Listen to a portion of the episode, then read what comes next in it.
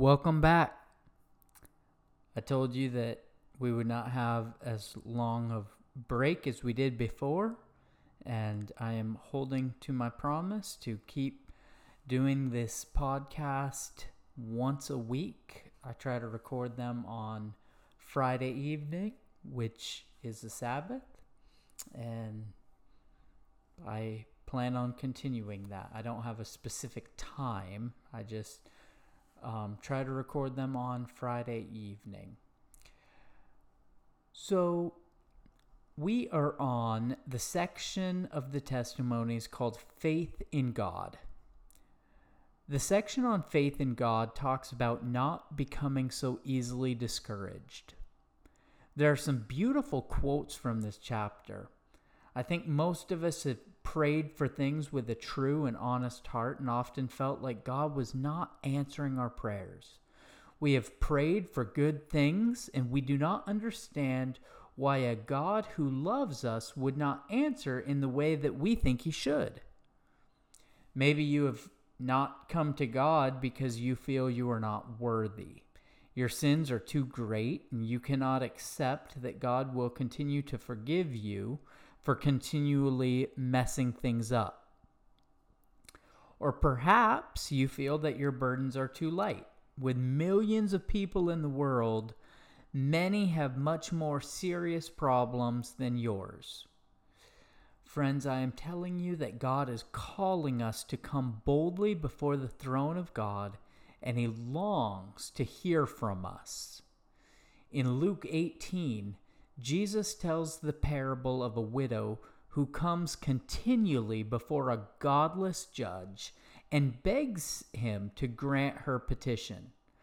Finally, because the judge is tired of hearing the woman's complaints every day, he grants her request. How much more willing is a God who loves you, willing to grant you your request at the exact time you need it when you come to him with a pure and honest heart. I found a modern version of the parable in Luke 18, and it happened to a lady named Myra Gaines. You can find this story in more detail at neworleanshistorical.org. The Myra Clark Gaines litigation is known as the longest case in U.S. history beginning around 1834 and culminating in a ruling in her favor and against the city of New Orleans in 1889.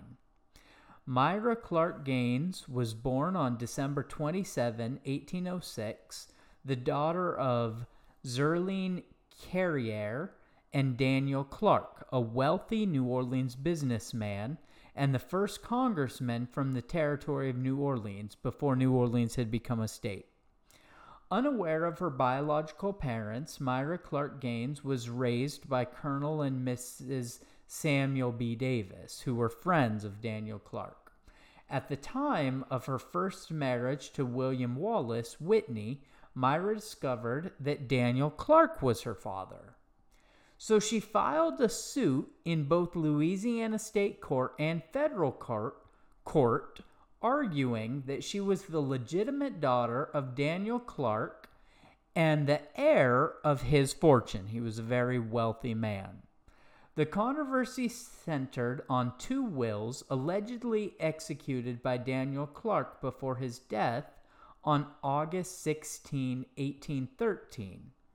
The first will, which was dated 1810, left the bulk of Daniel Clark's estate to his mother, Mary Clark, with his business associates Relf and Chew as the executors. The second will, allegedly handwritten, dated on July 13, 1813, left his fortune to Myra Clark, with different executors Daniel Clark had spoken of his second will prior to his death, stating that he was leaving everything he had to his daughter. After his death, the second will mysteriously disappeared, and the first will was probated. The court eventually granted Myra Clark Gaines her request. Unfortunately, she died in 1885, four years before the court finally ruled in her favor. And friends, just like Myra Clark Gaines, we too have an inheritance. Ephesians 1:11 states, "In him we have obtained an inheritance, having been predestined according to the purpose of him who works all things according to the counsel of his will." But unlike the Myra Clark Gaines story, when Jesus died on the cross for you, he left no question. There weren't there were not two wills done to cause any confusion about your salvation. When Jesus died on the cross, he made your salvation sure. All you have to do is accept the gift. But you know what? The devil is a liar. And the devil is probably at times he gets into our lives and he starts lying to us, saying we're not good enough, saying we're not worthy. And so the Bible gives us counsel as to what to do to fight the devil with that. And that is a constant going to Jesus and relying on him, just like the woman did in the parable in Luke 18. The widow, the widow who has lost her husband, a woman in Israel who doesn't have a lot of clout because she's a woman. Yet she goes to this judge saying, Avenge me and do me justice. This is the widow's prayer. Ellen White talks about this in Christ's Object Lessons on page 166. The widow's prayer Avenge me, do me justice of mine adversary, represents the prayer of God's children. Satan is their great adversary. He is the accuser of our brethren who accuses them before God day and night. You can read about that in Revelation 12:10. He is continually working to misrepresent and accuse, to deceive and destroy the people of God. And it is for deliverance from the power of Satan and his agents that in this parable, Christ teaches his disciples to pray. Have you ever wondered, why am I so discouraged now? It wasn't like this when I first became a Christian or when I rededicated my life to Jesus. Paul talks about that in Hebrews. Hebrews 10 35 through 39 in the message version says this Remember those early days after you first saw the light? Those were the hard times. Kicked around in public, targets of every kind of abuse. Some days it was you, other days your friends. If some friends went to prison, you stuck by them. If some enemies broke in and seized your goods, you let them go with a smile, knowing they couldn't touch your real treasure. Nothing they did bothered you, nothing set you back. So don't throw it all away now. You were sure of yourselves then. It's still a sure thing, but you need to stick it out staying with God's plan so you'll be there for the promised completion. It won't be long now. He's on the way. He'll show up most any minute. But anyone who is right with me thrives on loyal trust. If he cuts and runs, I won't be very happy. But we're not quitters who lose out.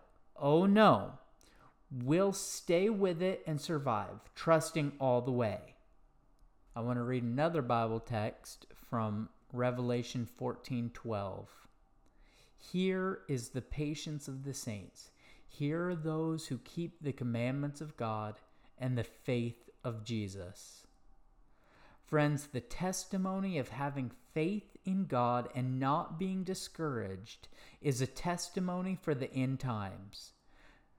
It's important to understand that there is a spiritual battle going on every day, and Satan is continuing to lie to you.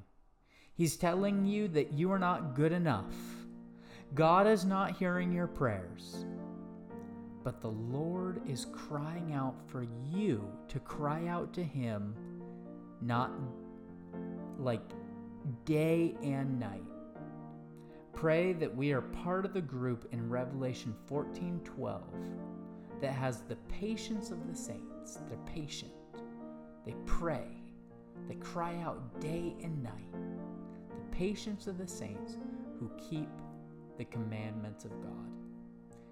Thank you for joining me. Um, please come back next week and we will be discussing the next section, which will be on preparing to meet thy Lord.